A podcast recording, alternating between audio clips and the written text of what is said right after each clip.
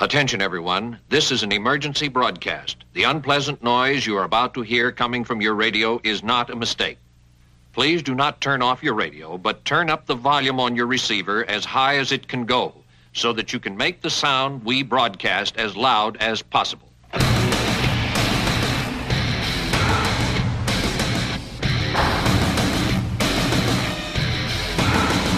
It's Gojira!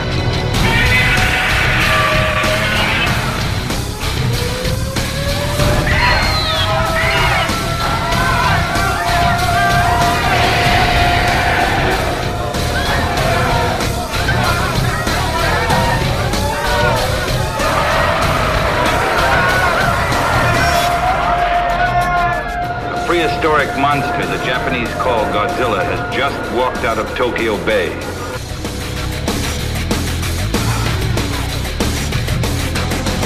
We begin the attack on Earth now.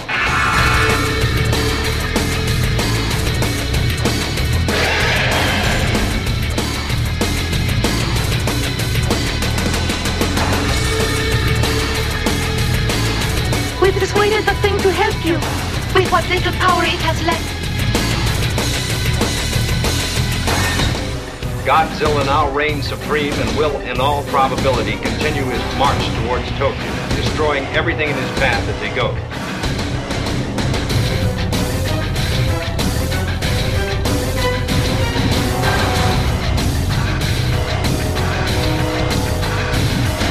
You may wish to deny it, but your eyes tell you it's true.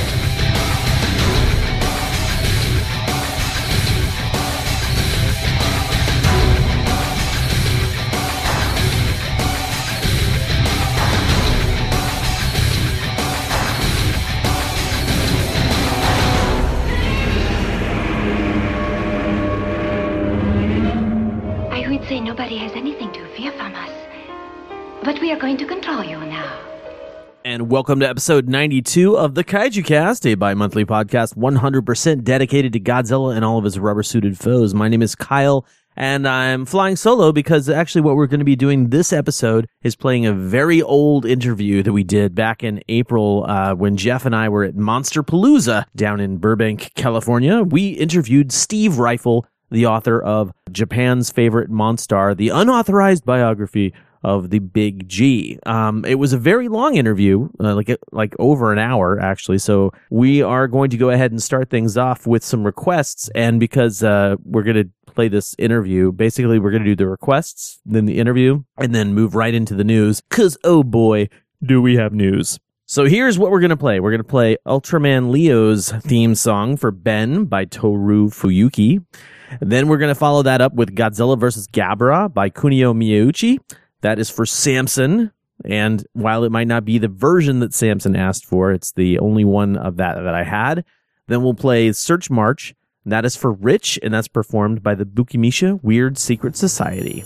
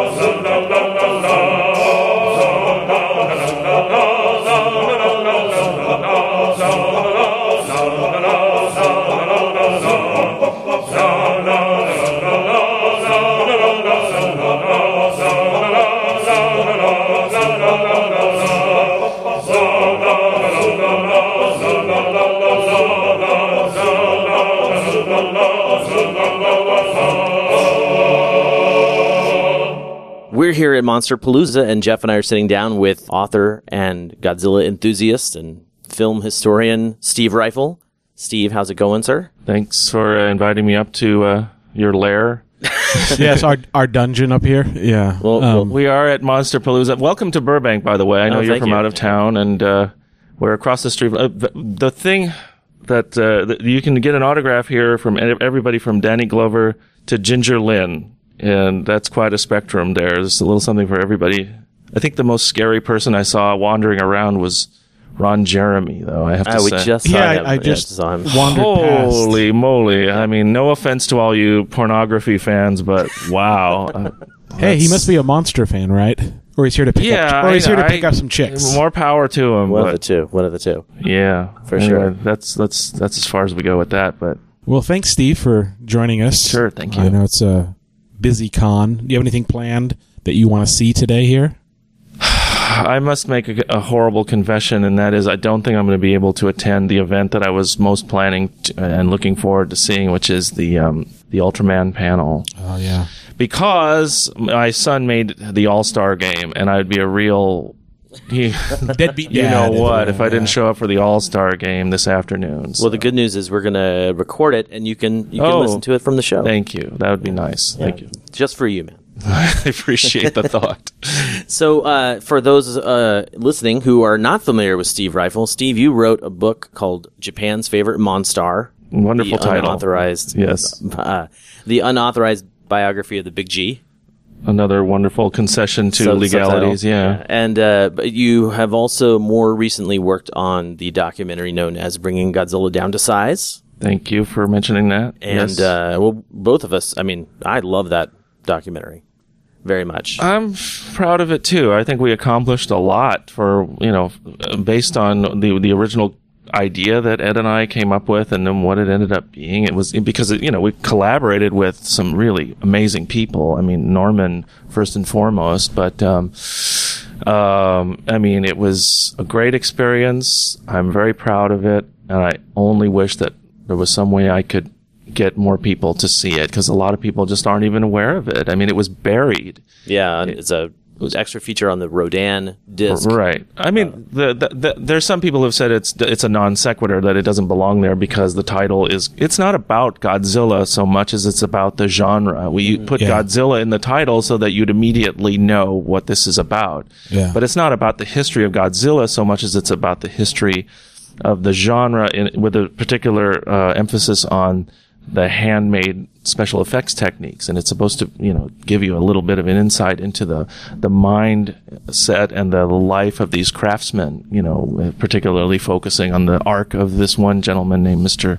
Uh, Yasuyuki Inoue who was uh, Eiji Tsuburaya Tsuburaya's art director for a long time so um I mean, I don't. I'm not aware of another documentary, Japanese or American, that that does anything like that. And um, the problem was that um, you know we had to agree to a lot of uh, restrictions, and not just on the content of the film. Uh, well, in order to secure uh, the the rights to use the footage and all of those stills, um, not only did we have to pay a significant portion of our very small production budget to, to Toho for that right, but we also had to agree to some limitations on where and how it could be shown. I mean, we had a premiere when the film was first uh, about to be released on DVD. Uh, we had a premiere at the Egyptian Theater. Uh, it was amazing. It was it was really fun. I mean, you know, to see it, it was digitally projected, but it looked fantastic. And you know, the the sound was actually mixed. Uh, we spent a little bit of extra money uh, when we were almost out of money. It was at the you know tail end of uh, post production, but we decided to kick into. We actually dug into our pockets a little bit, Right. to spend a little extra money to have a theatrical sound mix. Uh, hoping, you know, against hope that we'd be able to show this thing in film festivals and, and in theaters around uh, around the country. And but to date, it's only been uh, shown at officially anyway at the Egyptian Theater, the American Cinematheque in Hollywood. Uh, that was our premiere night, which is great. And then Did you have uh, a good turnout for that? we did. We actually got uh, covered on. Um, there's a KPCC, which is one of the, the local NPR stations here in town, has a weekly uh, LA news magazine called Off Ramp, and they covered it. The, the they they interviewed me about uh, for about ten minutes about the movie. The the guy who hosts the show is kind of a Godzilla fan. Oh, so nice. he's you know he's interviewed Keith Aiken about certain things uh, several years before that, and uh, so whenever something comes up in in uh, about Godzilla that he can legitimately cover, he does. Oh, that's cool. It's really cool. That's good. But anyway, I think based on that show, we got a pretty good turnout that night. It was just fun to to get a chance to to you know expose a wider audience to it because you know, the initial plan, the reason we produced the, the documentary in the first place was uh, because Classic Media uh, was planning to, uh, and they eventually did, uh, repackage all of those Godzilla DVDs in a boxed set. The original plan was to have an additional disc of new special features that, that uh, bringing Godzilla down this, to size would be the, the, um, basically the cornerstone of, you know, it would basically be, have, it would be its own standalone feature with some smaller, you know, doc- features and yeah, like some maybe some uh, documentary featurettes or whatnot. So that was the reason that we uh, were able to convince them to give us, you know, almost fifty thousand dollars to make this thing in, in the first place.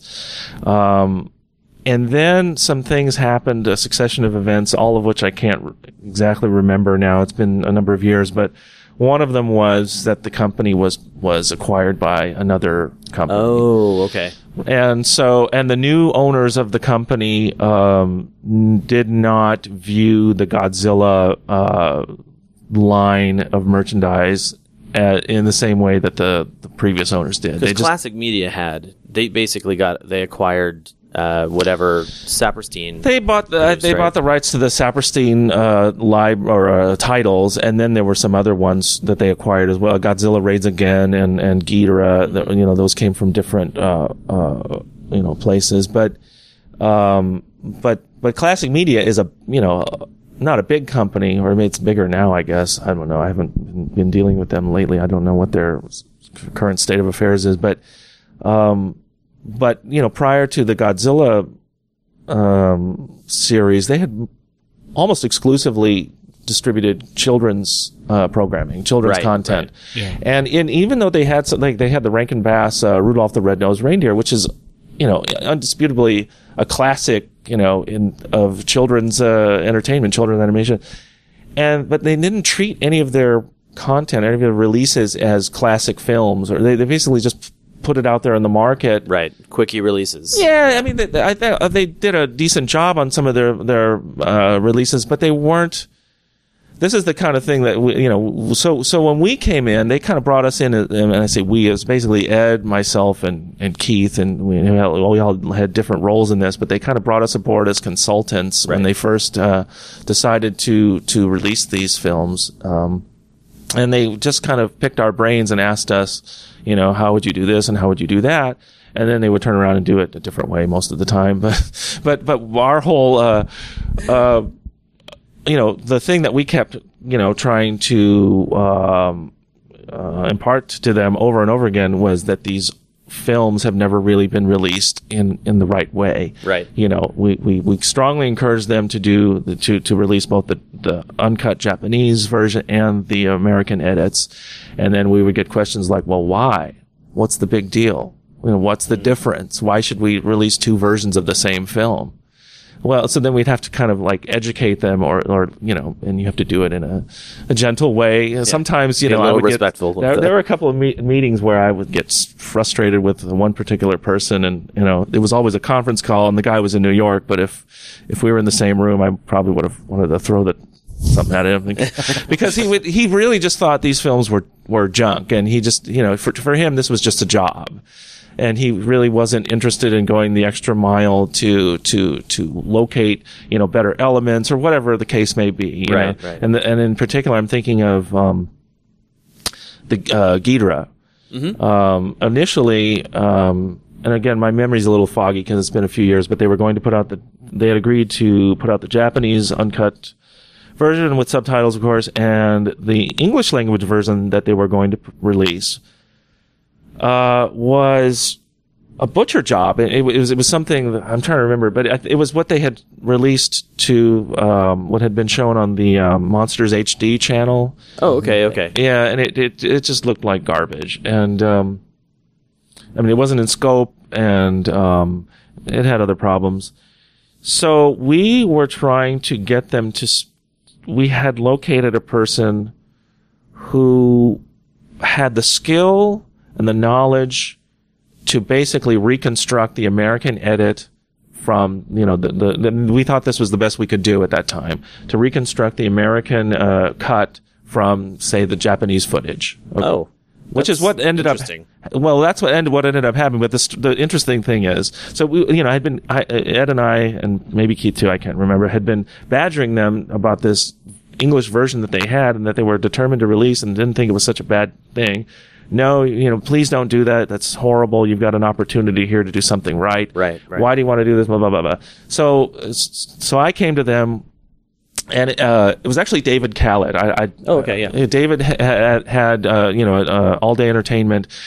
Uh, his his uh, home video company been re- releasing a number of uh, interesting things uh, over the past few years, at that time. But he had an expertise in um, Final Cut Pro. He had trained himself, and one of the projects that he had endeavored upon. Uh, to, basically train himself how to use Final Cut Pro was to reconstruct the American edit of Ghidra. So he had all the cuts logged and everything, and, and so he would uh, just have to go in with the you know the the master file and do it again. But he already had a lot of the information logged, so it would have, he could have done it rel- relatively quickly.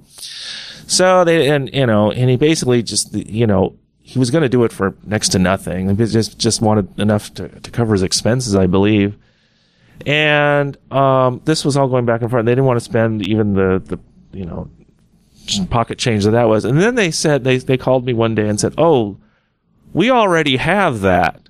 Some we found like in a box somewhere." The uh, the uh, we have the a reconstruction of the American cut, and they had it all along. But the thing is, like they didn't even know a lot of the times what elements they had, and and because they're not familiar with the all the nuances of the genre and Yeah. the, and the idiosyncrasies of the different versions, you know. So that was kind of like our role was to try to you know Make some sense of that. yeah, and, and and but they wouldn't let us see what they had.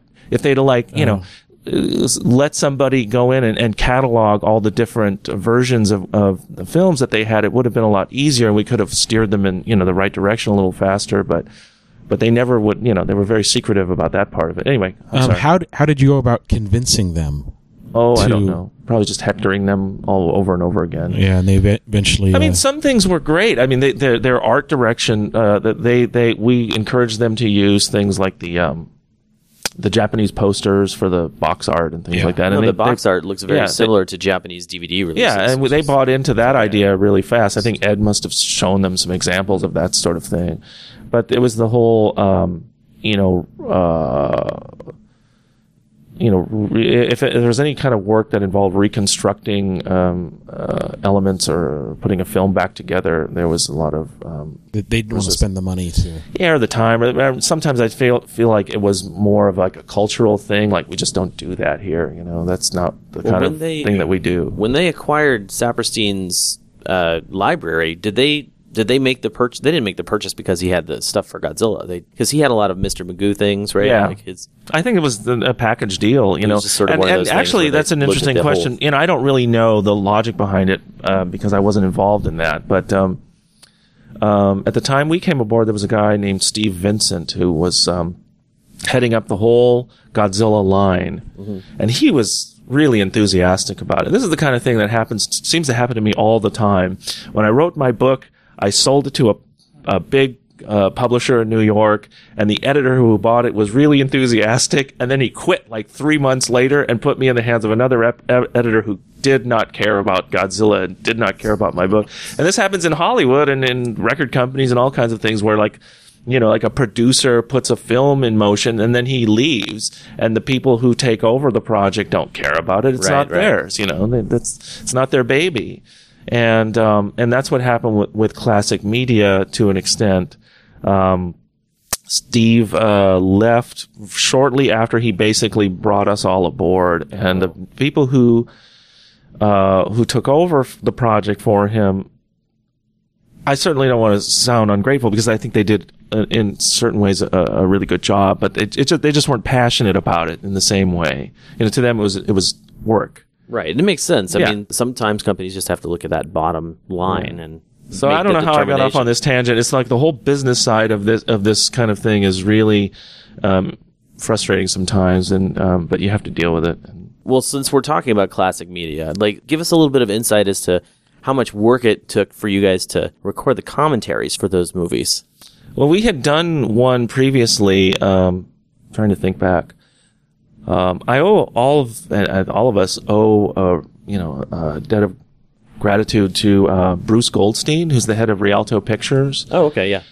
Um, he's the reason that we got involved in this kind of work in the first place. Um, he's a really great guy, and he had um, recommended us to the British Film Institute.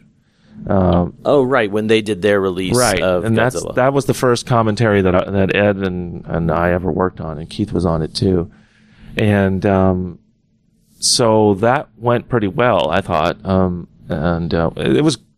I was really happy with the way it came out, especially since I'd never done anything quite like that before, and um, based on that, Classic Media contacted us, and they basically, I think, if, if I remember right, wanted to use the same commentary, um, but they couldn't get the rights to do it. So they contacted us, and I mean, we own those words and thoughts, so there was no problem with us going in and doing it again, and and we changed it around a bit, but um, but it's more or less the same, you know, Right, right. same same idea, and um, so with classic media, you know, they, they, they had told us up front that they were going to release all of these different films in a in a series or in succession.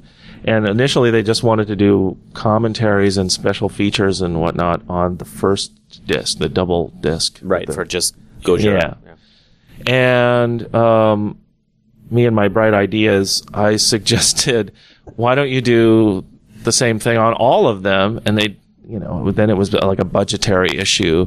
And so I call it like the miracle of the loaves and fishes. I took the amount of money that they were originally going to spend on the the one double disc set Right. and stretched it across all of them, Oh. which may or may not have been a, a good thing. I don't know, but uh, Yeah. it it worked out okay. I think. I really love the commentaries on those. I actually. Bob did one. Bob just walked in. Oh, Bob Johnson's here. Bob. Oh, we're talking about the commentaries that, that you guys did for this. Yeah. Okay. Forever ruined your reputation. Yeah. well, we, we actually started doing some commentaries recently that you could just download and Yeah. and listen to just for fun.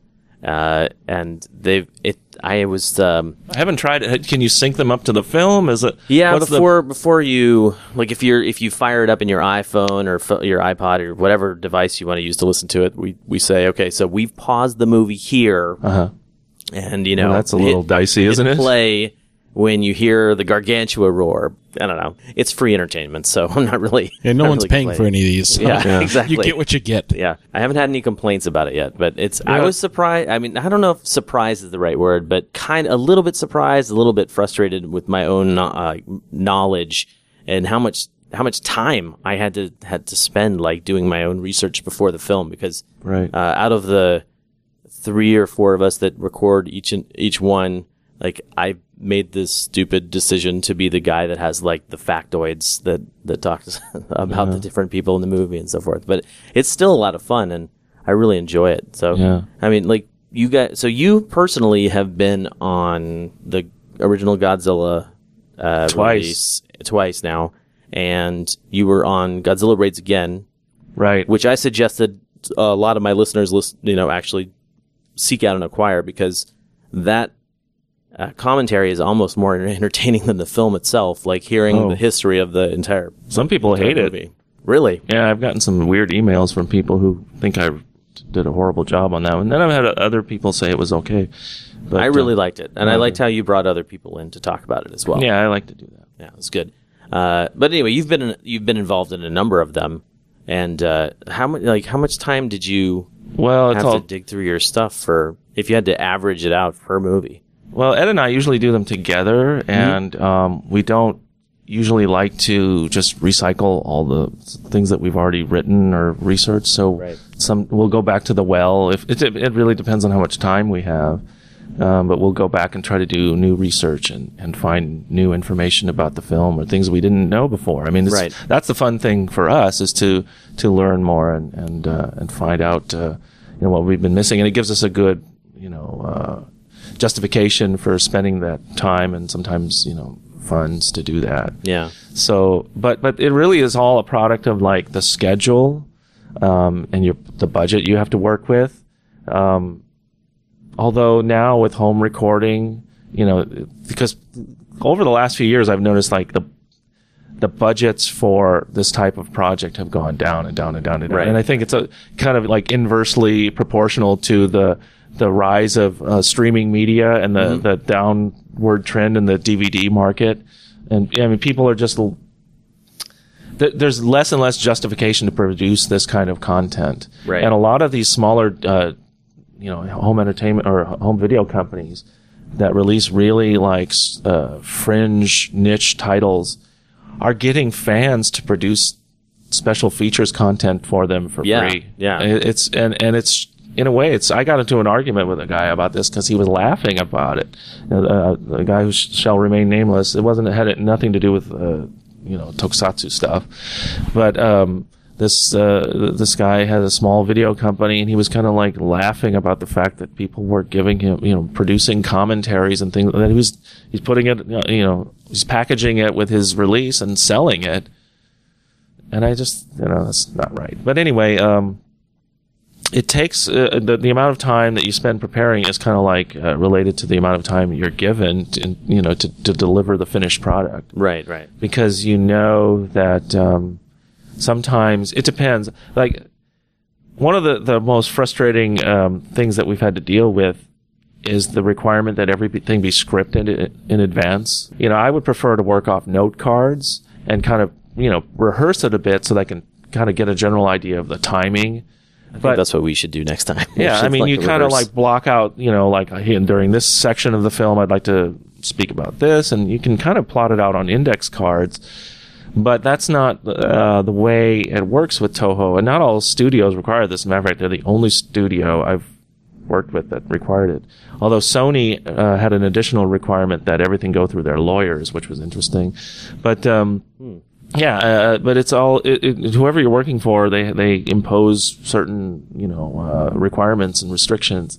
But Toho wants to read the script in advance, and uh, That's yeah, hard then because it's like almost like when you're doing the commentary, basically just reading your own, like reading a script. It's yeah, I think it's sound terrible. nat- It- it- natural. It, may, I, I mean, I'm not a good speaker to begin with, and that makes me even worse because I just sound like I've tried to sound natural, but it's I'm reading something, you know. So what? You, Essentially, yeah. So what I I've tried also to do certain things, but it just doesn't work. You know, you like you glance at it, but you don't really read it. But then I've gotten dinged for, hey, that's not the exact wording. And it Really? yeah. like, Wow. it does it? It confuses somebody So in the not review only process. Do yeah. they read the script, but they then go and listen to the listen to the recording and compare it to the Uh, script? that happened at Sony. Yeah, it was interesting. Um, Where's Sony? I'm sorry. Well, they re- they released the uh, the icons of uh, sci-fi Toho. oh yes, set. okay. So with Mothra and right. Battle, and they were actually they, that was where we. Uh, I had a reference to the Three Stooges that I had to pull out of it, one of one of the, because it had to do with well, that the title that I mentioned was part of a legal dispute between Sony and I guess uh, one of the uh, the, the Fine uh, Larry Fine's estate Wow. or something like that. I this is several years ago, so I don't remember the details, but I had to edit out the reference to the Three Stooges for some inane, you know, reason that I was totally unaware of. So you have to. It's just interesting to deal with all these little things that you just, you know, um, that's not really my job. I just want to talk about the film, you know. Wow. And Yeah. so have you okay, so I don't know if you can talk about it or if you want to talk about it, but there was a there was a commentary recorded for Godzilla versus Megalon that didn't get onto the disc. No, I can talk about it. It actually was, I guess you could say it was leaked because um, somebody pushed the wrong button and manufactured a. Uh, I don't know what the quantity was, Yeah. but the special edition on the DVD was in the marketplace, unbeknownst to you know. I, I had to. I, I was one of the people who bought a, a bunch of copies. I asked initially, I asked them to send it to me, and they wouldn't, or they didn't. And then I went out and bought a few copies, and they were all the the standard editions. Oh, no. Screw this! I'm not giving them any more of my money. And Yeah. um, so, but somebody at the company uh, very nicely finally sent me a few copies of it. So that was nice to have. What happened there? Why didn't they end up Oh uh, boy, is you that had so- to yeah. go there, Kyle. I was gonna. This, you know, I have to say, it is a question that I have been asked uh, Well, repeatedly from I'm fans. sure. It, well, I've been asked it too, and um, so the answer that I can give you is only from my perspective. I don't know the ins and outs of what really happened. Um, that but- works. We can go with that. but I think I know more than than I. For, for I, I don't know for certain what happened. Let me put it that way. But I have strong, um, you know, beliefs or or you know, I. Th- okay. So you know, we, we were contracted to record uh, and uh, commentaries and um, first it was I, I you know it's been a couple of years now, but Destroy All Monsters was the first project. I can't even remember if we signed on to do both of them at the same time. I don't think so, but maybe we did. I, I really don't remember. Um, but all I know is Ed di- didn't want to work on Megalon. He wasn't interested, but I had this, and I wasn't really that interested in, in it as much either at first. And then I had this conversation with Stuart Galbraith on the phone. We talk regularly. We're friends.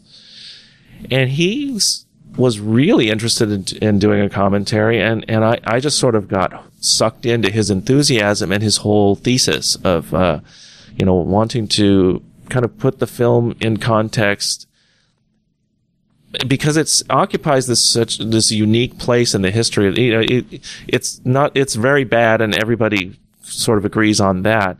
But it also t- was made at this time when the Japanese in film industry was going up in flames, and that is fascinating. And I mean, the economics issues, uh, the economic issues. Uh, uh, that surround the making of the film, I thought were were, were really fascinating. So, so that so we did it, uh, um, and um, and there were logistical things to sync up. He, you know, he and I are in two different uh, parts of the world now, um, but we figured out ways to do it within the you know the meager amount of money that they would uh, spend to get it done.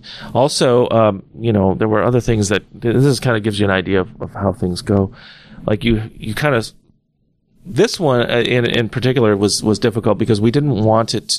We wanted to find a way somehow to not be completely scripted. We knew we had the, the constraints of the script, but we did we we wanted to to try somehow to make it at least a little bit more um, spontaneous. So what we kind of what we ended up kind of doing was recording it. Some parts of it were pre-scripted or at least you know done from notes but I had enough time to basically send, make a transcript of the finished thing and then send that out. And then what was reviewed was the transcript. Oh, okay. So, Okay. so that was a little different. And I think it's better for that. I mean, we're both, again, working off notes to keep ourselves honest, but I think it's at least a little bit more conversational. But, um, to answer your question, what happened? So, that's the most uh, yeah so so that's that's the interesting part so so all this work goes on and there were meetings uh phone meetings of course with the company where we were asked ed and i were asked um, you know, when you guys worked with classic media, how were all the clearances for um, photos and things like that done? Uh, you know, speaking, you know, now of the all the the um, photo galleries and things like that that are Right, you know, the yes. trailers and things like that. Uh, a lot of that stuff has always come from Ed's collection. Um, I think part of that is because he's so. It's not that he, other people don't have this stuff; they do.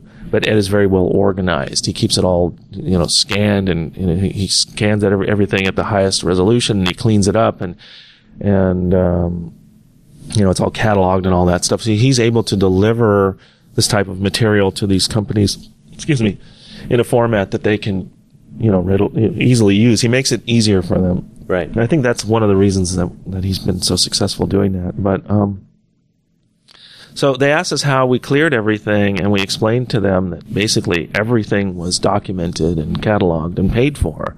Classic Media was, uh, uh, to my knowledge, extremely, um, uh, you know, meticulous about that. They wanted to do everything to the letter. Everything was, every fee was paid, and, and they wanted to make sure that when these things, you know, came out, that you know, their contract with Toho was was uh, honored to the fullest, and that there wouldn't be no problems. And uh, we thought that. Um, that we were being asked for this information because they wanted to do the same. Right. And I, I don't know what happened after that, but my understanding is that somewhere, somehow, a decision was made to not do that and to just put this thing out and see what happens. Interesting. Yeah. So that was, for, but And- that was for Destroy All Monsters, or was well, that? that, was the one that was released first, and that's so. I guess that we're going to mean, look. This is just my. Yeah, I guess right. this is If we had hearsay. if we had- if this we is to guess. hearsay, but this is my my best guess of what occurred, and um, so so so when this thing hit the market, Destroy All Monsters, I guess Toho was not pleased. yeah, and I, frankly, I wasn't either because you know I don't want to be associated with you know a uh, a release that um, doesn't follow the letter of the law. I mean, my feeling about it now is you know I, I just it's just disappointment because we worked on those two discs, especially with Megalon. I mean, we- put a lot of work in it. We don't do this for a living. Right. It's an avocation, you know. With, you know, I I hear that. yeah, it's you do it because you love it and because you want to to to spread the word and and and enhance the you know the legacy of these movies and the people who made them and you know and someone made a business decision that just basically flushed all of that down the toilet. You know, and and That's because it's it's, really all, unfortunate. Because you know, I keep coming back to the whole you know the budget decisions and all that stuff. But that's really when you're you, you know, we're doing this because we love it. But the the, the companies that that are releasing these films, they, they are there are people within each company, you know, the individuals who will who, who you'll meet who love the, the content and who do respect it. But by and large, it's a business, and they're trying to put something out and make a profit. Right. And it's a marginal, you know, it's a niche market. Yeah. So so they can't really, you know, Criterion can put out a, a an amazing release, and they can spend the time and spend the money to restore the film.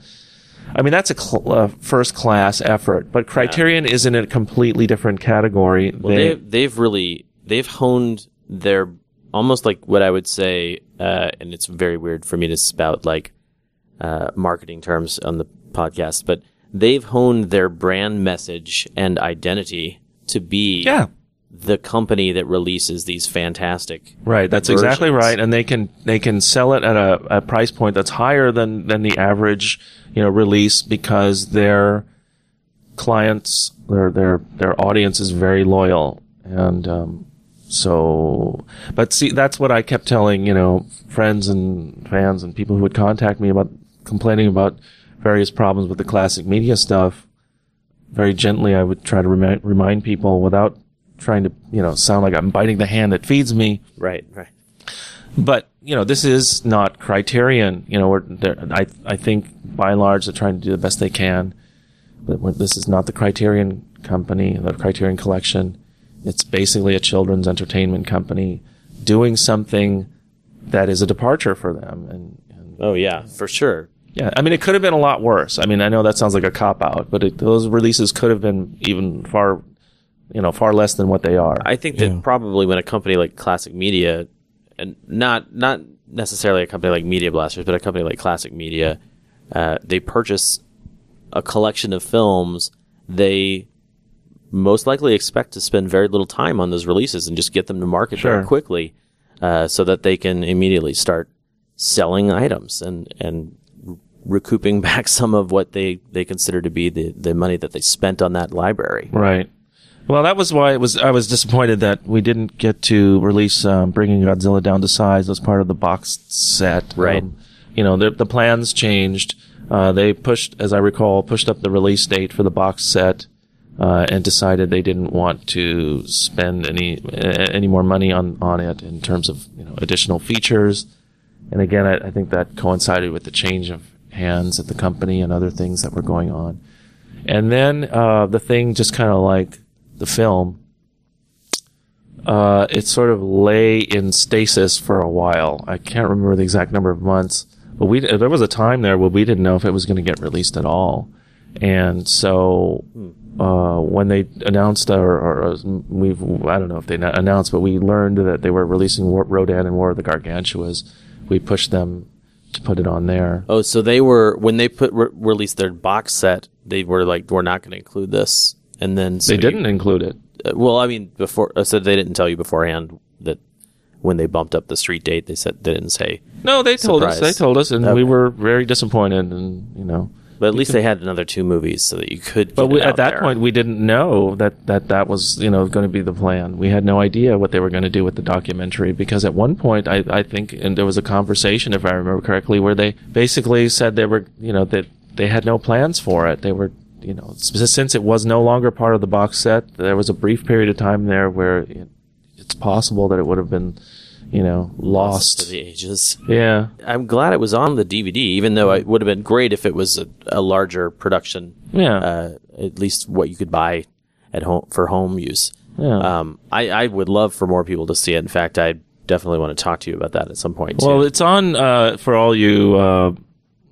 savvy listeners. It's uh, you can find it on at least up till recently. You could find it on some of these torrent uh, websites where you can download illegal files and things right. I think that. Norman was talking about like somebody put it on YouTube, and he was like, "Get out there and watch it on YouTube, everybody." I think it was taken off of YouTube, Oh, okay. but I know that I put the trailer up. We had we made a little trailer for the Egyptian um, screening, and so I posted the trailer, and the trailer still exists. But yeah, you're right. Somebody posted the entire thing at some point, but I'm fairly certain it's been taken down. But if not, great. well, it's a really great documentary. Um, and I do think more people should see it. It's it's definitely one of the things that, as I have started to look deeper into these films, especially the older films, I have definitely grown to appreciate the special effects aspect of it more, and people doing things by hand, and people uh, spending the time and money necessary to make things look, you know, realistic. And uh, you know, I I've, I get a huge kick out of watching the the new Gamera trilogy, Right. The, the one that came out in the '90s, uh, because the special effects work in that really seems to be very similar to the the stuff in the Showa era, but it's got the added addition of some CGI stuff that and they really meld very well, in my opinion, at least sort of as good as they can for the time they came out, which is essentially what I what I'm looking for in a movie. I don't I don't watch the original Godzilla film and say, "Oh, that compositing looks bad," you know, because that came out in 1954. I don't expect it to have, you know, the best green screen technology and and stuff in, in, in an older film like that. But I really appreciated that aspect of it. But you guys have been I don't want to say slowed down, but you and Ed are still working together. Oh yeah. Well, I mean, projects. there's only um, so many of these projects that I'm I'm close to retirement from this type of thing. I think. I mean, I think I've said all I need to say, and it's time to move on and let other people. Uh, there's a book that Ed and I have been writing, and it's um, nearing completion now, and um, that'll probably be my last. Um, there, I mean, I'll continue to write about film. I have another book that I've been working on for a number of years that's completely unrelated to this, and I want to get back to that and finish it. But Ed and I. Um, uh, maybe this could be our. I mean, you never say never, but uh, I mean, it's one of our last big projects together on this uh, this type of uh, film. Um, it's uh, a biographical film study uh, overview of Ishiro Honda, and um, it's a book we've been working on for a few years now, and it's time we finish it. Uh, it is being published through Wesleyan University Press Okay. which is a, a very prestigious. Um, it was a coup. I'm very lucky to to be uh, to be published there. Um, they've published works by some of the, the best and most respected film historians in, in the United States. And I think it's a departure for both of us. I mean, it's it's different than anything you know we've written before, and um, I hope my, I mean, the whole purpose of it is to kind of tell a more complete story of Honda's life and his film career. Yeah. And, he did a lot more than just the kaiju films. right, and and I and that was kind of like what, what that the idea. It was the thing that really got us excited about writing it. Uh, it was the idea of you know having an opportunity to see his non science fiction films as well and get a more complete picture of him as a filmmaker and, and see his progression as a as a craftsman and a, as an artist. Um, and so at this point, we've seen all of his films except for two. One of them being uh, a documentary called "The Story of a Co-op," and the other being um, a short feature that he did, featurette, I guess you could call it, called "Night School" that he did in the in the mid late fifties, which is actually not a Toho film; it was a an independent uh, production. I often talk to people about uh, the amount of work that, that Japanese actors take on. Like they'll have many, many, many titles in their in their filmography. How many titles did Honda work on? Like how many did he direct? Uh, over 40 films. Nice. Yeah. Um, so yeah, it's a, we had the, the, one of the reasons the film, the, the book has taken so long to do, to write and research is because we had to find a lot of these films and they're not commercially available. Uh, the only non-science fiction films that Honda directed that are available on DVD in Japan are um, Eagle of the Pacific and Farewell Rabaul. I think that's it. Are any available like domestically here in America? No, and that's something that I'm going to to investigate. I mean, we've actually put. I, I can't really talk about it now, and there's really nothing to talk about because nothing has happened. But in conjunction with the publication of the book, my goal is to find a way to screen or release one or more of those films in this country. Uh, it'll be difficult, but I have some ideas uh, about you know, how this could be pursued. Um, but uh, at this point, I really can't. There's no, nothing's happened yet. Right. I mean, it's just a at this point, it's just an idea. Are some of the films like lost? I mean, No, not really. so most of them are at least they're out there someplace. Uh, well, the only one that appears to be lost is "Story of a Co-op." It's a it was a documentary that he made in the late '40s. It was actually the first uh, thing that he directed, and um, nobody's seen that. I mean, uh, uh, the, the one of his other uh, his other documentary film uh, was called Iseshima, which was a kind of a travelogue of a uh, the area of Japan, actually where they shot a lot of the uh, Odo Island stuff for Godzilla. It's kind of a coastal area there, beautiful part of Japan. Um, that film has shown on cable television a number of times in the last decade or so, and that's Okay. that's, that's essentially how we were able to get a copy of it. Something Oh, I that Tape see. did. And a lot, a lot of the films that we um, acquired aren't like I said. There's only those two that are commercially available. So we had friends that were able to tape things off cable television or or uh, somehow uh, or other track down um, a copy of a rare film. And um, I mean, the film that I would really love to see released or at least screened here is uh, The Blue Pearl. It's his first uh, dramatic feature. Is that about pearl divers? Well, it is. Uh, it, I mean, that's the setting. I seem to remember reading about it. Yeah. I mean, it, it, he had made Iseshima uh, a few year, uh, year or so earlier, which was the documentary travel travelogue type of film that focuses on this uh, beautiful area of Japan. The the sort of uh, one of the main attractions uh, of which is the local culture of pearl diving and pearl harvesting. Um, and then a year or so later, he directed this dramatic film, and it was set in the same location. it's a lovely little film. I mean, I, I really like it, and I think it set. If you if anyone were able to see it, it's it sets up a lot of the themes that you see in his later films.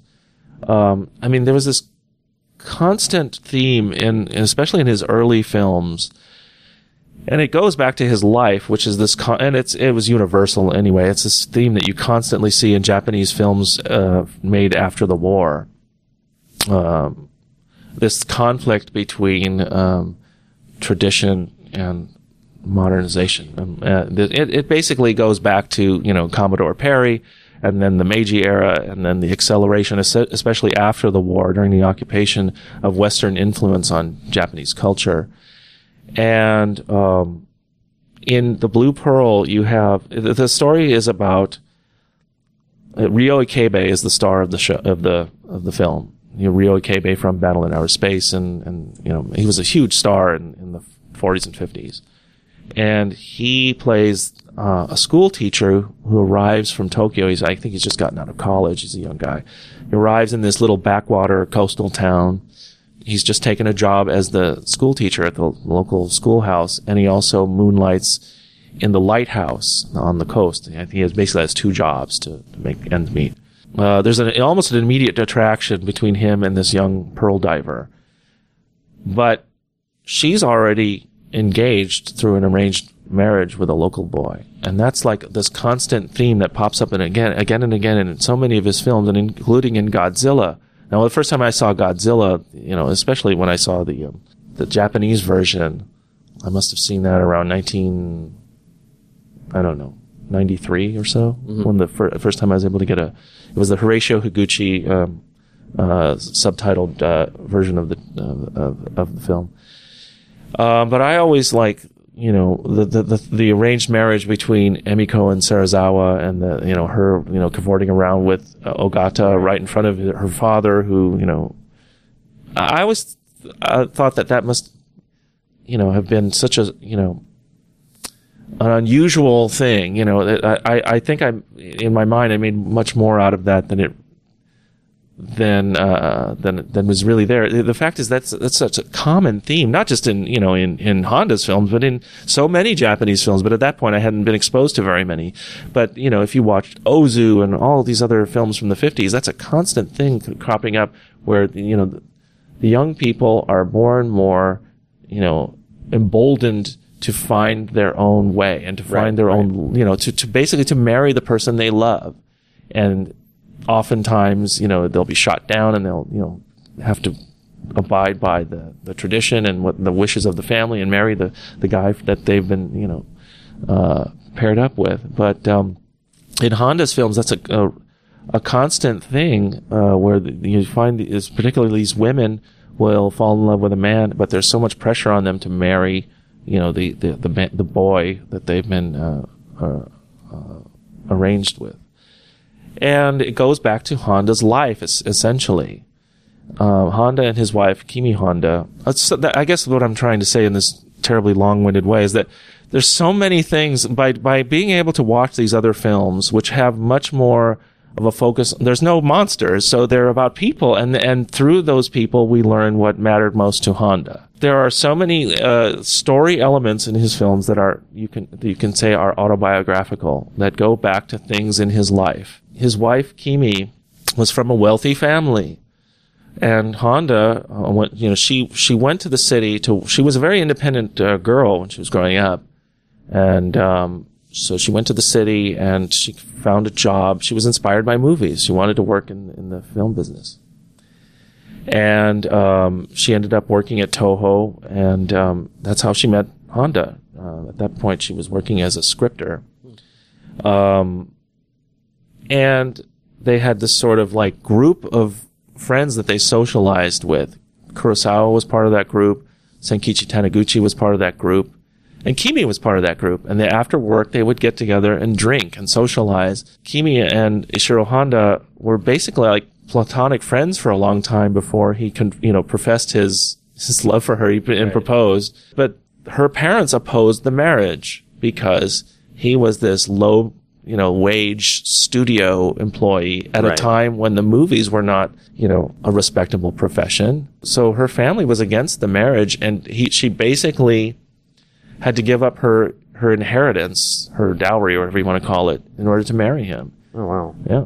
So is uh so you said his his film works have been very autobiographical. Uh, I don't sort know of if I would say over- very autobiographical, but I would say there are things in them that you can you can see parallels to his own life again and again and again. Little details. I mean, just like the uh, the village festival that you know the thing in in in, in Godzilla where the Odo Islanders are, are dancing and all that. That's actually a common thing that you see in a lot of his films because a lot of his films feature this sort of conflict between the the city and the country, or the, the the modern and the primitive, or what do you want, whatever you want to call it. And there's often a you know uh, you know, a, a story like the one I was just describing, where someone from the city goes to a, a more rural part of the country and they're exposed to these, you know, folk festivals and dances, and they don't, they're kind of awkward about it. Like this in the Blue Pearl, you know, the big festival is, you know, like it's a, it's a local culture, local uh, ritual. And Ryo Ikebe, the city boy, is you know part, you know has to participate in this in this event, and he doesn't really he's awkward about it. He doesn't know what he's doing, you know, and um, and I thought that was really charming. Um, that film, I, I like I said, I just to get back, I, I'm hoping that there's some way to to not I I don't think a home video release is you know feasible, but some kind of theatrical yeah, screening. a, a screening of some sort would be really, really wonderful. Um, you know, it would involve having to subtitle it and all that stuff. But um, I just think it's a it's a wonderful little film and it's beautiful. It's it, it actually um, for uh, you, may have read this. I'm sure it's been reported elsewhere. Um, but for Iseshima, the documentary that features uh, some footage of the pearl diver divers uh, going underwater, uh, a special waterproof uh, camera housing was developed for that, and it was used again in the Blue Pearl and, in, and then again in Godzilla.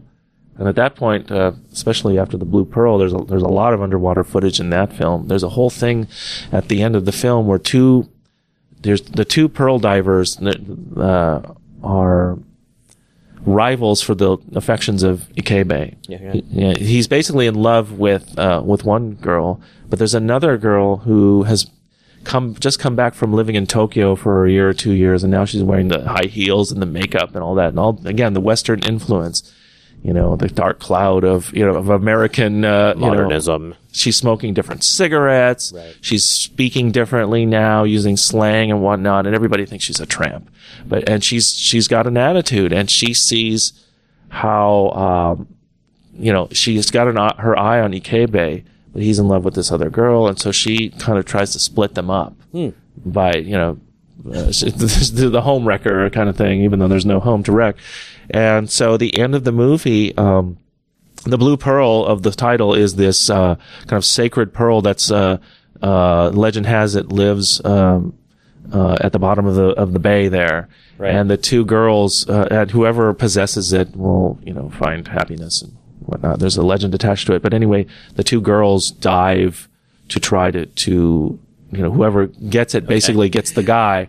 And The there's a tragic conclusion to the that. spoils. Yeah, and that, but there's all this wonderful underwater photography there, and um, yeah, it's a, it's a nice film. And and then there's other. I'm oversimplifying, but there are basically three uh, phases to his career. Well, there's four if you count the work that he did before he became a director, uh, maybe five.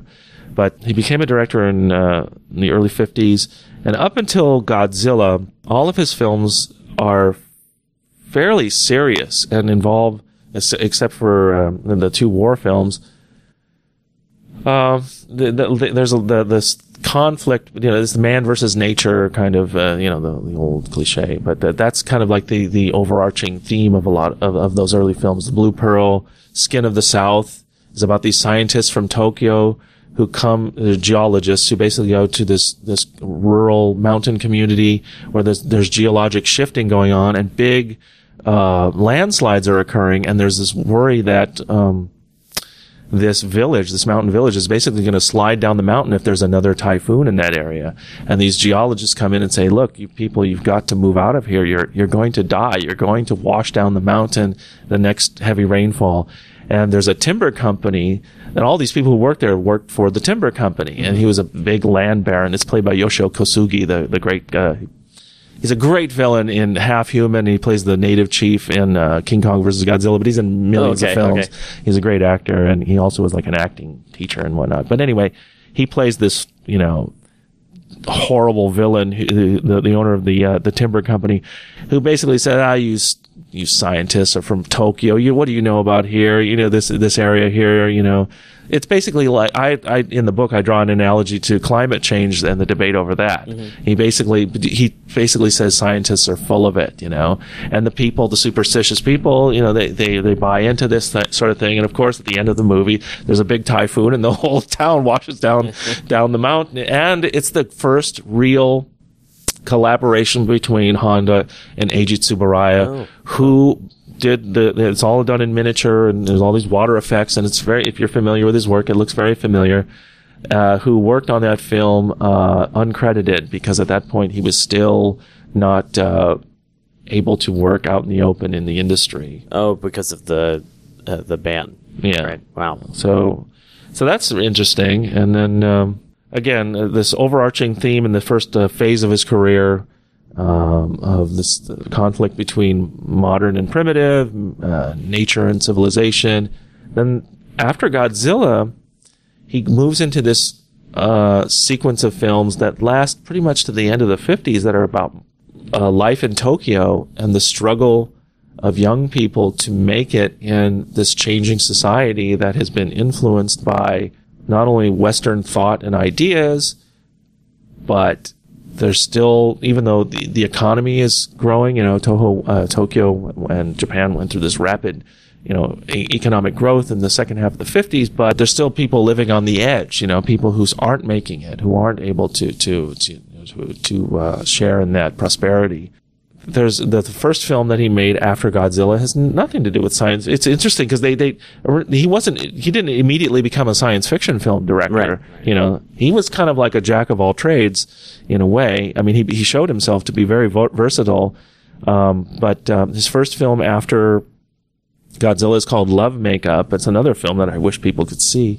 It's with, uh, Ryo Ikebe and Hiroshi Koizumi kind of plays the bad guy although he, he redeems himself at the end. Yeah, that's another joy of watching all these films. You see he had this company of actors who he came back to again and again and again, and you see sides of them in these films that you don't see uh, in the in the science fiction films because in those films mostly the, the characters are are very limited. You know, they they don't you know they don't have internal lives by and large. They have ex- external lives. They re- they react. They don't act so much. So you guys are working on this book. Is there like a timetable on? Well, when, I'm hoping it'll be out next year. I, I, that's the idea. Um, I don't know the exact month. Um, it was supposed to be out already, but writing this thing has taken a lot longer than we thought, and primarily because you know, th- I think our our real um, uh, attraction to doing this was to be able to, like I said, show a more complete picture of, of the man and, and learn uh, some more uh, things about him that haven't been uh, discussed yet. But that meant tracking down all these films, which Right, took a right. lot of time. And then, because we didn't find them all at once, and they, they trickle in over months and months and years, and then translating those, those films. Right. Uh, we're actually working, we're, I should say, I mean, we're working with the family of, of Ishiro Honda. Well, the only reason we ended up writing this book at all, it wasn't our idea. Um, Really? No, no, I, I didn't really, you know, it didn't, it didn't really occur to me. But when we were making the documentary in 2007, I guess it was, we were shooting at Tsuburaya Dream Factory, Okay. uh, uh, Kira Tsuburaya's company. And this guy walks in and sits down and, at a computer and starts working. And I thought, wow, that guy looks familiar, but who is he? And we're interviewing uh, Akira Tsuburaya, and he he looks and he, and he says, "You should interview that guy too. That's Ishiro Honda's son. he looks just like him. It's Ryuji Honda, and he's tall like his dad. He looks a lot. He's soft spoken like his dad. So we we talked to him as we were wrapping up. Ed and I did, and we kind of just hit it off with him. He seemed to think that our perspective on his dad's work was was right. and that's about as far as it went then. And then we, we I think we stayed in touch by email. He because he did ask us if there were any projects that could be done in the United States uh, relative to his dad's work, and we thought, well, okay, we'll think about that, you know. And we were discussing by email, and, and then the idea of a book came up. It was basically through him, and he offered to serve as like a conduit to sources and. and Oh, so he really helped out with a lot of he did, and and then materials and then uh, information. beyond that, I mean, meeting his daughter, uh, Yuko Honda, who lives in the United States. She lives in New York State, and she is she grew up. Ryuji lived in the United States for several years. He was a television producer, and he was shooting stuff, uh, producing stuff for NHK, I believe, in the 80s and 90s, and he, out of New York, programming on American life and things like that. And so Yuko, his daughter, uh, spent a lot of her upbringing um, in American schools. And, you know, she's Japanese American, even though she's not, I guess, technically. And so she came aboard and, and helped us with translating things and locating things and just kind of acting as a go-between. And she, she's almost like a, not a co-author, but you know, she certainly gives us her input on everything. And mm-hmm. I mean, we couldn't have done it without her. A strong contributor, at least. Right? Oh, more than that. I, I, so, so she would kind of a lot. We would bounce ideas off her, and you know, and she would tell us when we were off base, and kind of. You know, it's nice to have someone like that in your corner. And she would, like I said, do research, track down things. She's a sounding board. Of, she's a partner, a full partner on it. So we would watch basically w- with these dramatic films. The three of us would watch them, and then, and then, and then we would have a discussion. People uh, have asked me how do, how do you guys write together? Well, two people can't write one word, you know. Right. so basically, what we do is have a discussion, and then out of that discussion, you know, I will basically write the text. Uh, most of the time, not all the time, but uh, um, based on on on the ideas that we want to get across. So that's how that mostly works. But um, so yeah, the, the, we researched all of those films. We went to Japan numerous times to do a certain number of interviews with people who worked with Honda, and did a lot of you know just research of the times that he lived in to tr- to put his whole life and career in context. So it's been great. It's been cool. Really a good experience. And so uh, we talked briefly on the phone the other day about about the book, and you were you were talking about the you know the potential release and the timetable there. Did you want to actually have it released in 2014 around the same time that the Legendary Pictures movie is Well, supposed to I mean? I don't know. That's not my decision. Right, I mean, the right. publisher will have to, you know, when the thing gets done, um, because there's also like layout issues. You know, that that, that has to be done. Um, it's still not totally um, set in stone, but we do believe that we have secured um, a pretty good number of interesting images, photographs that you haven't seen before. So that's that's something I'm hoping to that sticks. But I never, you know, take anything for granted with you know this kind of thing. Um, when I wrote the book about Godzilla, I initially sold it to uh, Bantam Doubleday Dell, which was then was later acquired by Random House. The, the original title was Godzilla: The Unauthorized Biography, which I thought was really cute at the time. I guess there were a lot of uh, unauthorized trade paperback type books at that time about all kinds of entertainment properties. They were ex- uh, more or less put out of business by a number of lawsuits. Um, I know there was a lawsuit over a Jerry Seinfeld or Seinfeld book, and then there was another one that got a lot of press about a X Files book. And so publishers, you know, eventually got shy about doing that kind of Right. thing. I was totally naive. I just thought I wanted to write a book about these films that I enjoyed, and I thought it would be fun. Uh, it was to me, it was like a justification. I could now, you know, now it would be okay to spend all that money on, you know, books and languages that I couldn't read yet and things like. that. So for me, it was like a, a fun thing to do. But then you had you get involved in the business end of it, and there's all kinds of cr- things that you didn't know you had to deal with. The big thing was you know, when I sold it to this publisher, their main reason for being interested in it had nothing to do with wow that's a great book or something like that. Um, i think it was because the tristar film was coming up on the horizon and they thought okay we'll put this in stores and then the movie will come out and everybody will buy this book and we'll make some money. When i heard that i thought okay you know best you know i don't know. Right. and uh, but what happened was in the ramp up to that 98 film toho and its lawyers became really and and justifiably so protective of the Godzilla trademark, and so anything that they perceived as you know um, infringing upon their rights, you know, anything that, that, like a book. I mean, I, mine my book wasn't the only one that was challenged, I guess you could say. And I didn't even get sued. Other people got sued. Um, but they policed the market really, really strongly. and I don't want to get involved in anything like that again. I mean, people Right. have asked me, why don't you update your book? Well, I don't want to go through that again. I, Yeah. You know, just because the book came out once doesn't mean that, that I wouldn't have to go through the same process all over again. I mean, that's why I have this dumb title on the book. Uh, seriously. I mean, they, No, I- and they had this dumb title and the, and the cover by, uh, is, it's a nice cover, but it, it doesn't really indicate what's in the book Right, right. you know so and, and i had to you know switch publisher nobody would publish it you know after the the robert marrero lawsuit you know are you familiar with that I'm not familiar with that. I don't, was yeah he, he There wrote was a Godzilla book or robert, something do you know who robert marrero is uh, i mean i don't know him personally but he's um, a writer who was self-publishing um, books on horror films they were loaded with with film stills and you know uh, lots of images and a little bit of text. He was publishing these books out of Florida somewhere, um, and and it was his own company as far as I know. Uh, I don't know. He might still be doing it. I have no idea. I want to say around ninety five or ninety six, he put out a Godzilla book. A, a friend of mine was a, a reporter for the L.A. Times who worked in the um, the cow the the, the he, he anyway. Toho sued this author I believe in federal court. It's been a few years now. And I had my friend, uh, Christian, the reporter, fellow journalist, uh, pull the complaint from the, he made me a copy Oh, of right, the yeah. complaint from the court, uh, the, the clerk's office. Toho sued Robert Marrero for $50 million. Whoa. Now, I don't think they ever thought they were going to get $10 out of him, but the whole, the point is they were sending a message. right. You can't do that Yeah. and, and we're going to come after you with everything we've got. And they had a very um, high-priced Century City uh, law firm. This lawsuit was reported in the media on the local news and probably on the national news at the time. Wow. And I mean, I think I don't know if it went. In, I think Robert Marrero, uh, if I recall, he agreed to pull the book off the shelves. Right, that right. was that was as far as it went, or something. a little bit of a step further than just a standard C and D yeah, letter. Right.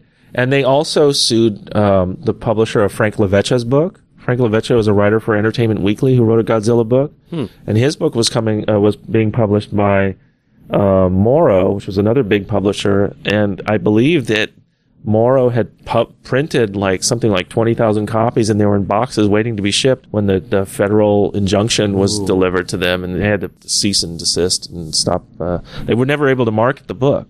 I don't know that for a fact, but I think that's what Frank once told me. I talked to him about this. So when my I- my book was canceled, they basically I got a letter saying, you know, our attorneys have determined that this is, you know, we can't do this. So I took the thing. At that point, I had a manuscript, and I took it to every other publisher I could. Of course, it's hard to get your foot in the door, but I had an agent too at the time, and she couldn't get anybody to look at it because the stuff had been in the news, and no one wanted to touch that. That was, you know, um, dangerous.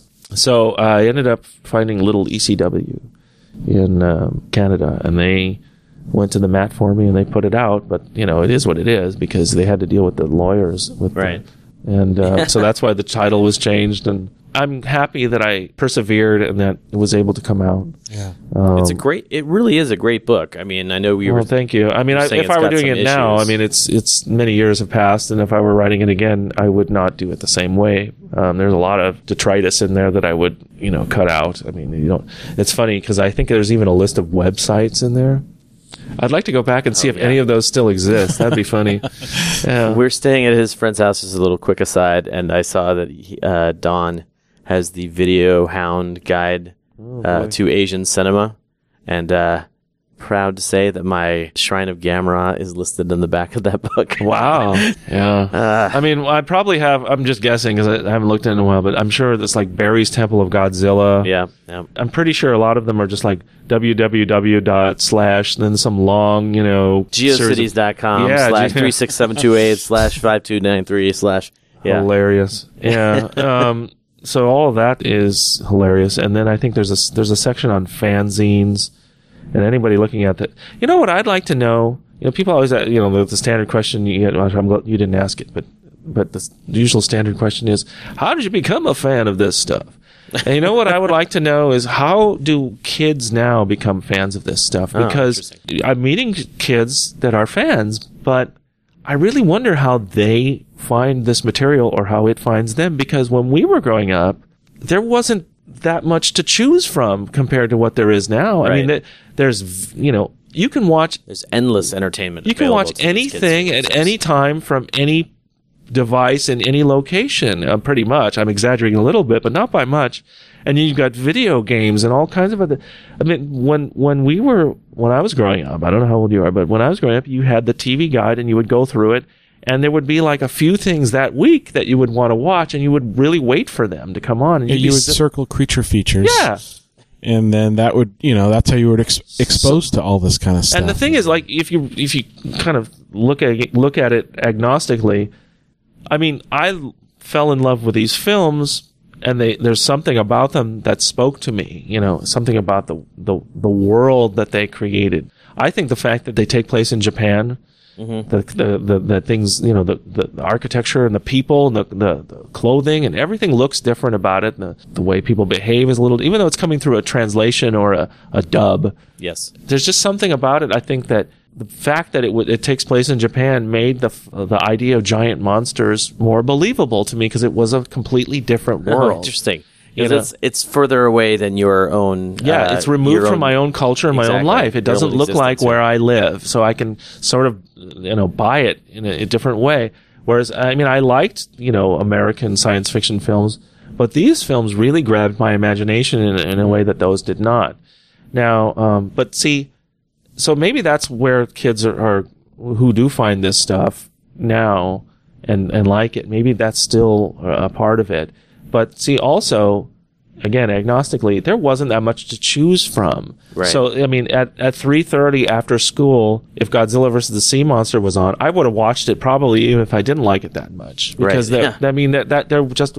I have a, a friend who's who's theorized, and I think rightly so, that the reason the Brady Bunch became such a phenomenon is because it was basically the only thing that was on. You know that that that kids, you know, of a certain you know uh, pedigree could watch because our you know a family would only let us watch certain kinds of entertainment. You know. Um, I, I mean, is the definitely grew up Brady in that Bunch really that great, or is it just that it was so ubiquitous and then it became part of our culture? yeah. I don't know. And, all and- those '60s sitcoms, Gilligan's Island, and all that kind of stuff. I think, is 'cause Yeah. everybody has I mean, you know, access to watching that. Yeah, and th- I mean those when things have persevered, channels. and new generations find them to a certain degree. So I, I think they're, they're. I'm not disparaging them. I'm just asking the question: Is it the content, or is it the access to the content, or maybe just a combination of both? Yeah, So it's an interesting question. I mean, I went to G Fest last year, and I think I talked about this on the podcast. There were these two kids who couldn't have been more than 14 years old. There was a there was like a montage, almost like Godzilla Fantasia, playing on the screen in front of in front of the crowd as we were waiting for the next presentation to start. And these kids were so excited. They were like, "Oh, there's Gigan! I love that!" You know, just Yeah, I, I think that's great, and I'm really encouraged by that. And um, because I don't want this stuff to go away completely, I, I know that you know as each new generation comes along, they're going to have their own fads and fashions and you know nerdisms and, and all that. And and this stuff, uh, this genre will com- become more and more of a niche as or niche as time goes on. but I hope and I, and I'm I'm confident that you know enough people will continue to rediscover it that it'll it'll survive. And again, well, I mean, the proof is in the 250 million dollar blockbuster. I mean, Legendary Pictures is making another Godzilla film, and if that thing succeeds, if it's if it's you know even a moderate success, it'll keep the the legend alive and the legacy alive. And um, it's funny, I was working as a film journalist actively when the last American film Right. came out, and I covered it, you know, to a certain extent. Um, but this time, I'm not covering it, and I'm not aware of what they're doing, and I have no clue as to how good or bad it's going to be. Right. And I actually prefer that. I mean, because I, I'm going to be able to watch it with completely um, a completely blank slate. I'm hopeful.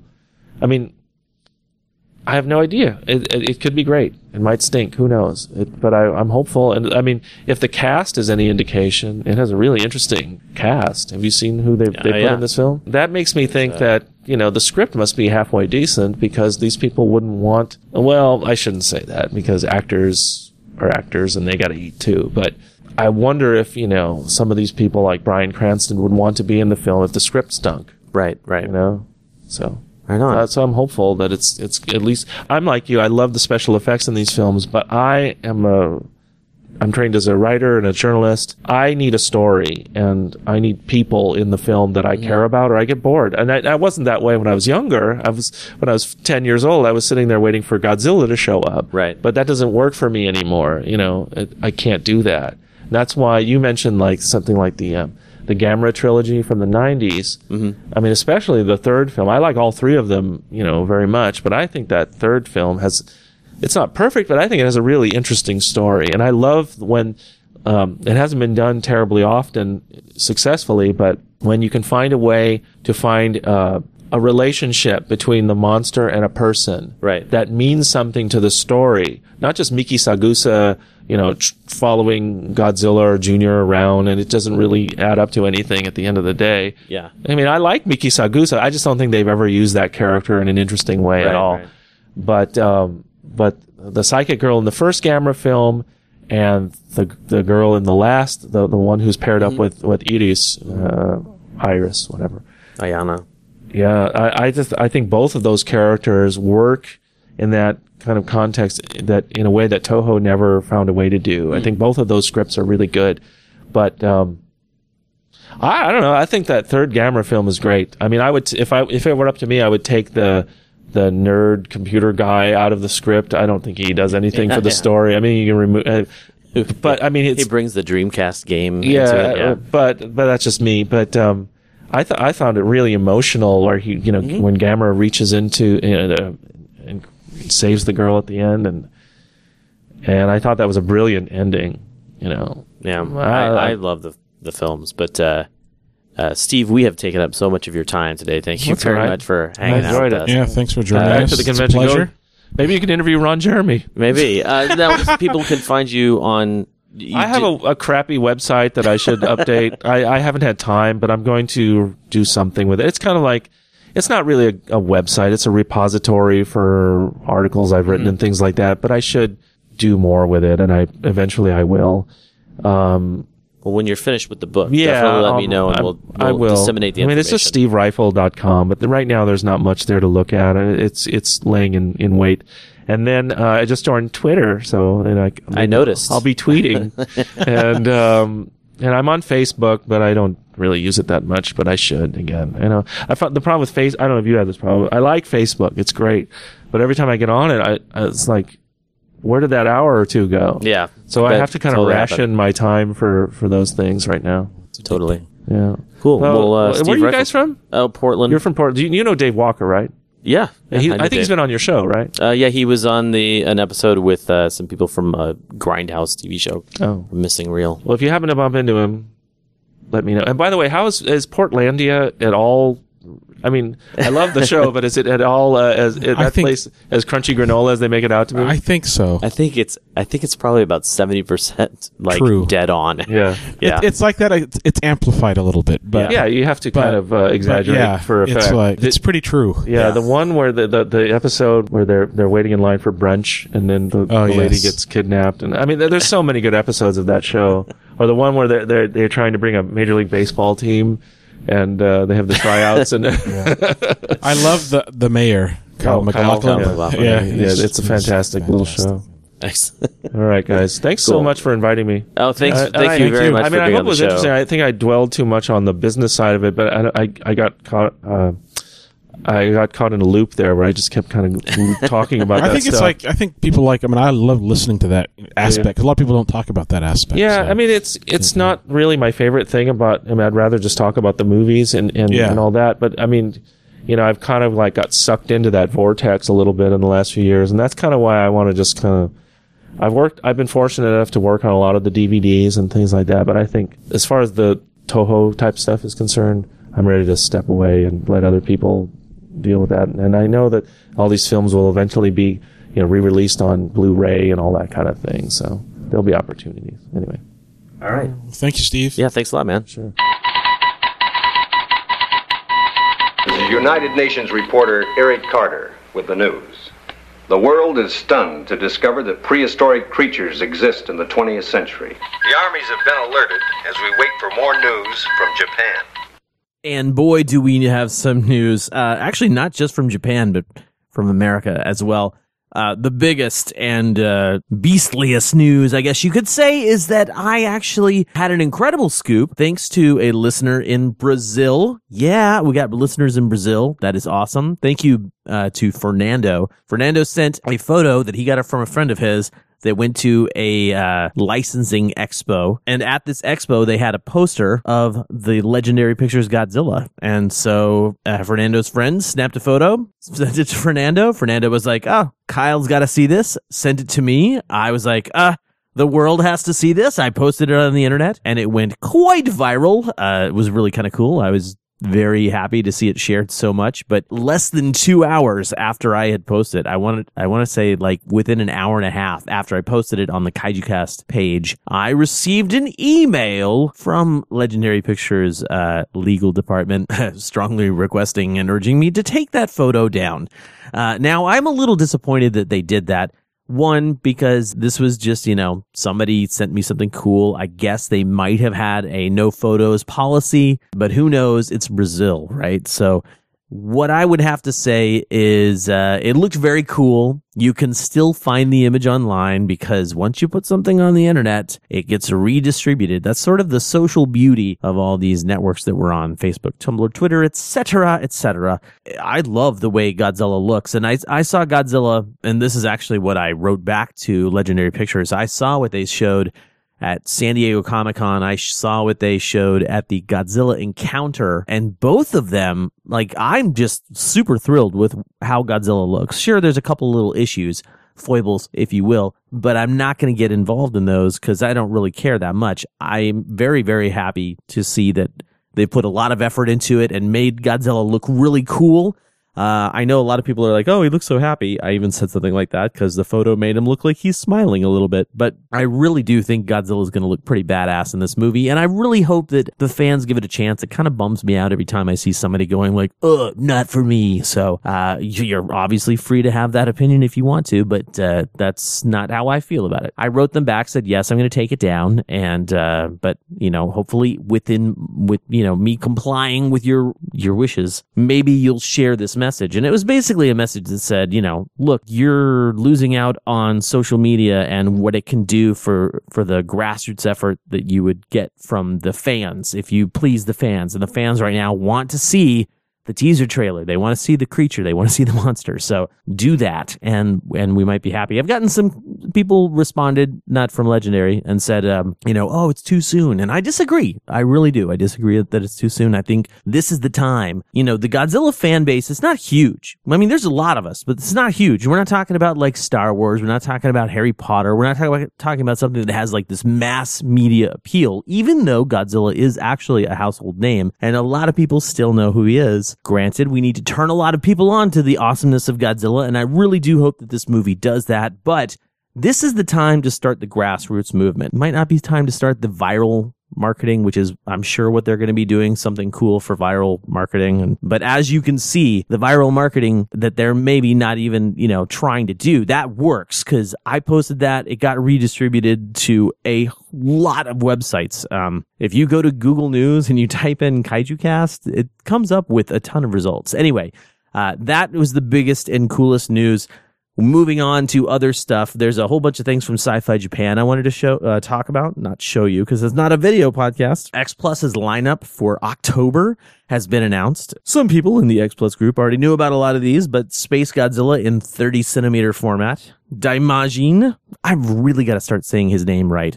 I know I'm saying it wrong. It's just like a habit I have to break. Daimajin is coming out in a 25 centimeter format. Ultraman Gaia in 25 centimeter format. Uh, they're going to reissue the 1962 Godzilla from King Kong vs. Godzilla in the 30 centimeter version with light up fins. And, uh, I uh, had to have the 64 Godzilla with the light up fins. It is amazing. Uh, I posted a photo of that up on the Instagram and of course on Facebook and Tumblr as well. Anyway, those are all up on Sci-Fi Japan, and you can probably start pre-ordering those on your favorite websites like Hobby Search, Hobby Link Japan, etc., etc. Pacific Rim's DVD and Blu-ray release have been announced, and not only do they have like the DVD release, the Blu-ray release, the DVD and Blu-ray release, they have a DVD, Blu-ray, Ultraviolet Collector's Edition, which I have already pre-ordered. I'll have the links in those in the show notes, of course. If you enjoyed Pacific Rim, I, I know that every time I see some sort of like tidbit or video footage that's like a behind the scenes thing, I just like immediately sit down and go, ah, oh, that's awesome. So that is going to be in the link, uh, link in the show notes to all of those editions. Uh, also, from Sci-Fi Japan, Bluefin Tamashii has opened a web store, and you can actually now buy.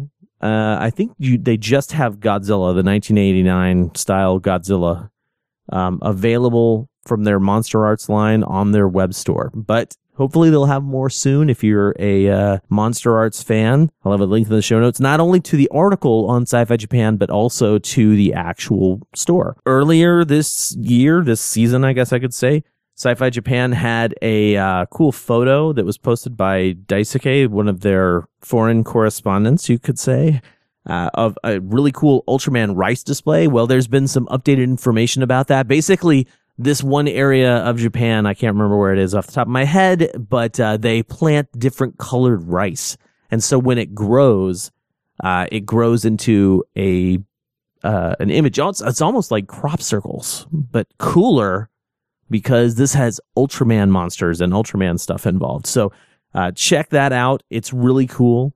Uh, the next big thing to announce, the next big news item is actually more of a local event later this month, the 21st and 22nd of September at the Oregon Convention Center here in Portland, Oregon. We have Rose City Comic Con happening. Last year was the first Rose City Comic Con. And to be perfectly honest, I was a little bit skeptical about it just because of the history of Rose City Comic Con and its organization. But I was really happy that I went because the dude who runs it, Ron, super great guy, totally tapped the local geek environment uh, and Mikey from Chronicles of the Nerds. He has been really awesome and put me on two different panels. He gave the Kaiju Cast its own panel. We're not going to do a live podcast. What we're going to do instead is going to do uh, something to bring in the people who who might not know so much about kaiju stuff. We're doing a panel called the Kaiju of Pacific Rim, and I'm also going to be on a podcasting panel. The podcasting panel is at 11 a.m. on Saturday, and the Kaiju panel will be at 1 p.m. on Saturday. Those are both the 21st, and that's at Rose City Comic Con. Make sure you check out the link in the show notes. Get your tickets now. It's bound to be a super awesome event. Some of the super awesome people that they have, they have Avery Brooks, who played Sisko in Deep Space Nine. John DiMaggio is going to be there. That's the dude who did the voice for Bender and uh, one of my favorite characters, Jake the dog from Adventure Time. They've got David Giuntoli, who is Nick on Grimm, which is a cool show. Also, Flash Uh, Sam Jones is going to be there. I don't know why I did that, but you know what? I'm leaving it in for your enjoyment. Um, Christopher Judge, who is in the Stargate series, is going to be there. And Jewel Staite also is going to be there. She was uh, Kaylee in in Firefly and Serenity, and then uh, somebody I'm really hoping to uh, get some quality time with, at least if, just if it's at a table getting an autograph or whatever, is Billy West. Billy West is an awesome voice actor who did Fry from Futurama, but he also did Stimpy, and a little bit later did Ren. Ugh, just super super thrilled to have the chance to meet him. Uh, Billy West is, uh, you know, an awesome, awesome voice talent guy, and I'm very, very psyched that they're bringing him. He was like one of the first guests that they announced. Anyway, that is Rose City Comic Con. Not only they're going to have guests, they're also going to have a ton of vendors. They're going to have a ton of things going on. It's going to be really cool. So make sure you go to rosecitycomiccon.com, check out the website, check out the link in the show notes to the website. Get your tickets. It's not too far away. And, you know, if you're going, you better come to my panel at least the second one. I, I would understand if you don't care about the podcasting one so much, but the kaiju one, you know, show that monster support. Anyway, that's going to do it for our news for the uh, for the month. I wanted to remind you all that our Daikaiju discussion for September is the 1974 Godzilla versus Mechagodzilla. I said in the last episode, this is a really popular movie, so there's probably going to be a lot of people who are submitting a lot of thoughts and uh, questions and reviews, and so far that is um, actually true. So if you still haven't submitted your homework, you have a few more, you have like a week left to do it um, as, at the time of this recording. You got to send it in before September 22nd in order to be included in the Daikaiju discussion for the following episode. Now, having said that, we are going to go ahead and close things out. Uh, if you found us on iTunes or some other podcast directory, make sure you point your web browser to kaijucast.com. We have all of our episodes up there. Not to mention that, we also have our Daikaiju discussion schedule things are about to shift around a little bit for that. I'm effectively rescheduling October's movie for another time because I just cannot do a Daikaiju discussion for October. I'm going to be in Japan at the time. There's just really no way to do it. You'd have to turn in your homework super early. And I want to say you'd have to turn in your homework like on the 12th or something like that because there's just not enough time. The last thing I need to be doing is scrambling to get an episode online schedule people to come over to my house and watch the movie and record everything when I have to worry about going to Japan. So we are moving that. Daikaiju discussion for October is canceled. But hey, you know what? That extends the discussions out one more month. And you know what? I got a question for you guys. Hopefully you're still listening to me. What else would you like to see in the Daikaiju discussions? We talked about, uh, we talked about redoing some movies after we've finished the entire list. But you know, there's a handful of movies that we just haven't put on that list. I'm thinking stuff like Big Man Japan. So go ahead and send me an email. Let me know what you think about that. Please use the contact form on the website, which is also another cool thing we have on kaijucast.com. Anyway, I'm going to stop talking about that. We are also on all the social media networks. We're on Facebook, Tumblr, Twitter, uh, Instagram now. We have a support page if you want to become a member of the Kaiju Corps. Still getting that stuff together, but uh, we've already got some awesome members so far. Big ups to the Kaiju Corps so far. There are corporals and captains. And we are going to wrap things up not by playing something from the uh, from the Godzilla soundtrack legitimate universe, as it were. Uh, I was contacted by a listener named Nick, and he had blended together, made a special blend of two songs from uh, Godzilla 1985, which include Reijiro Koroku's score and Christopher Young's score from the US version. And so that is how we are going to close out episode 92. I will see you or talk to you in a little while for episode 93, where we review Godzilla versus Mechagodzilla. Until then, Jamata.